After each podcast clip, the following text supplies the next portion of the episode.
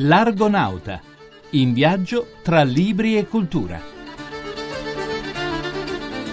In questa puntata vedremo come il Novecento, oltre al tramonto delle ideologie, sembra aver segnato anche quello delle idee, come rileggere la storia attraverso la vita di gente comune e come prevedere il destino leggendo il nostro DNA.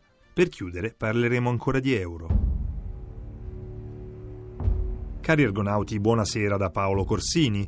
Potremmo definirlo un affresco dell'Italia raccontata da un esule in patria, ma sentirsi ultimo dei Moicani, come recita il titolo dell'ultimo libro di Solinas, non è solo.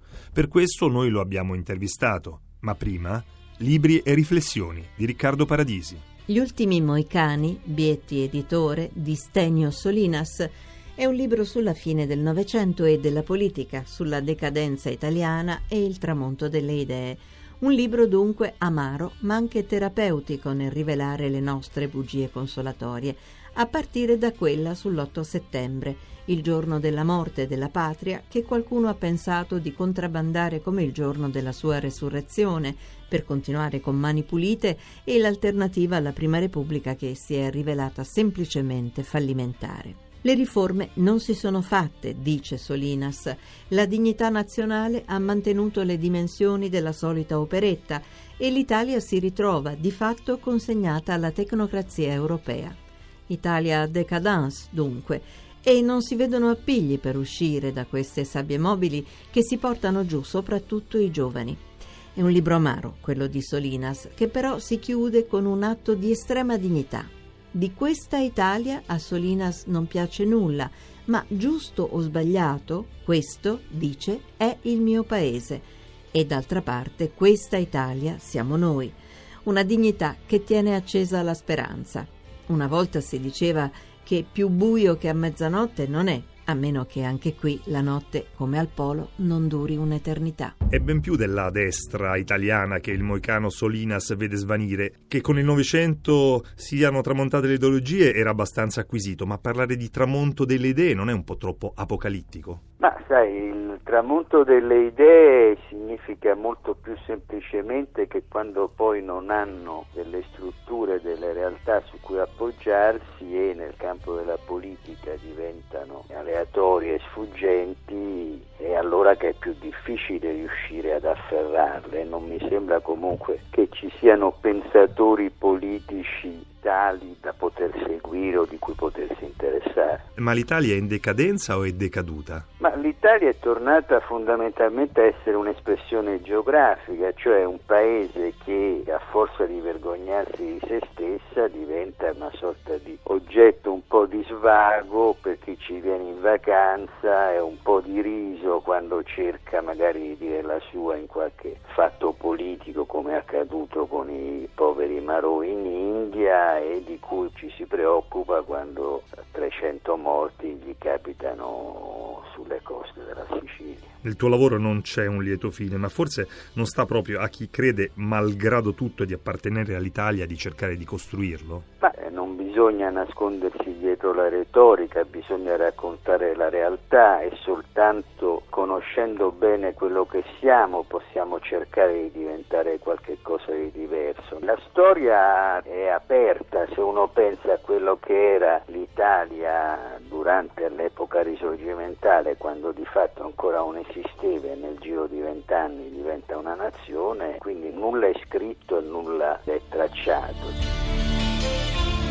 Lavorare sulle memorie private, rileggere la storia attraverso le vicende della gente comune, perché ogni vita è un romanzo, e lo è senz'altro quella di Elvira Bascar, la protagonista di Ambra Verde, l'ultimo libro della giornalista Marina Silvestri, Libia e Storia di Elio Cadelo. Questo libro di Marina Silvestri è nato a Trieste, città europea di frontiera, in un contesto che ha il merito di raccontare anche qualcosa sui rapporti commerciali e culturali fra la Trieste asburgica e la Sicilia borbonica, che passavano non solo attraverso il commercio degli agrumi, ma la musica, l'arte, l'archeologia. Un testo costruito frequentando gli archivi e le biblioteche, recuperando i documenti con emozioni crescenti. Uno scavo che approda ad un'opera letteraria e non solo, come svela l'autrice in una postilla Mentre il libro prendeva forma, Marina Silvestri ha incontrato il pensiero di Bert Hellinger, lo psicologo tedesco che lavora sulle costellazioni familiari, e gli irretimenti che esercitano sulle generazioni future, i membri dimenticati di una famiglia, quel malessere oscuro che Nians Lynn Schutzenberg chiama la sindrome degli antenati. Ambra Verde, edito da Palombi Editori, è l'esempio di come pagine di storia trascurate o rimosse condannino le esistenze individuali all'oblio. Una lettura per chi è tratto dalla psicogenealogia, la necessità di comprendere il passato, liberarsi dai segreti di famiglia che generano fantasmi, guardando al futuro e accettando la propria identità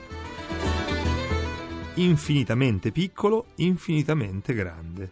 L'uomo ha sempre cercato il suo destino, per millenni scrutando le stelle, da una manciata di anni scrutando nel microscopio il DNA, polimero organico composto da monomeri denominati nucleotoidi per la chimica, affascinante doppia elica scrigno dei nostri destini per i più, miti del nostro tempo, di Alfonso Piscitelli. Sulle insegne delle vecchie farmacie campeggiava un simbolo arcaico, il caduceo di Hermes, la verga con due serpenti intrecciati. È sorprendente notare come quel simbolo prenda vita nei microscopi quando lo sguardo dei genetisti incontra la doppia elica del DNA. Nel mito Hermes inventava la scrittura e il DNA è appunto il testo base della vita. Se sarai alto come un giocatore di basket o sarai un simpatico puffo, se avrai il metabolismo di un uccellino o quello di un rinoceronte, è scritto lì. Gli studi sui gemelli separati alla nascita dimostrano in maniera inquietante come molte tendenze siano geneticamente condizionate. Nel prossimo futuro il DNA promette di diventare un precisissimo oroscopo, un oroscopo in verità un po' triste che non predice le fortune e gli amori ma solo i malori.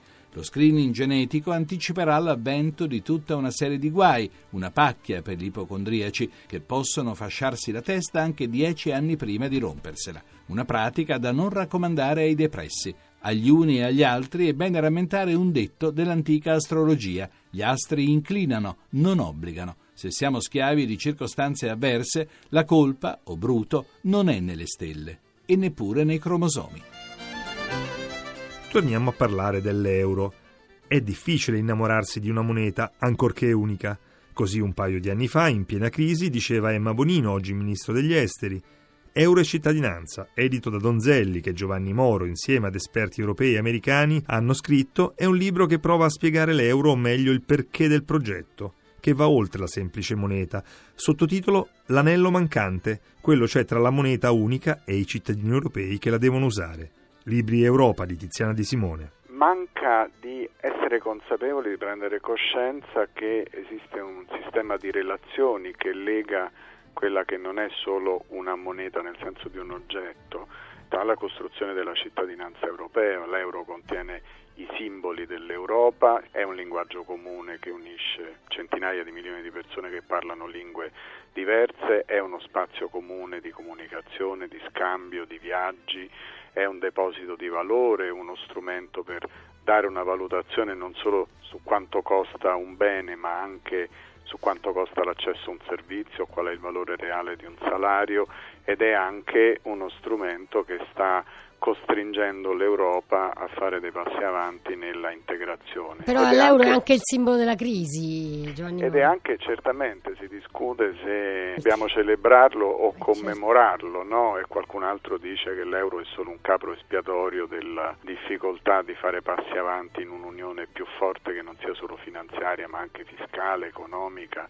Tutte le elezioni politiche e amministrative europee degli ultimi anni hanno avuto l'euro al loro centro. Il problema problema è che noi votiamo, decidiamo, discutiamo su una cosa come la moneta unica, ma tutto sommato ne sappiamo poco. Questo libro mira ad aumentare le conoscenze per tutti su questa grande novità nella storia della Unione Europea, che è anche un grande problema, che però lega la cittadinanza europea alla moneta unica. Se non ci fosse questo legame noi oggi eh, avremmo già cominciato a comprare il pane pagandolo con delle sigarette invece che con delle monete e con delle banconote.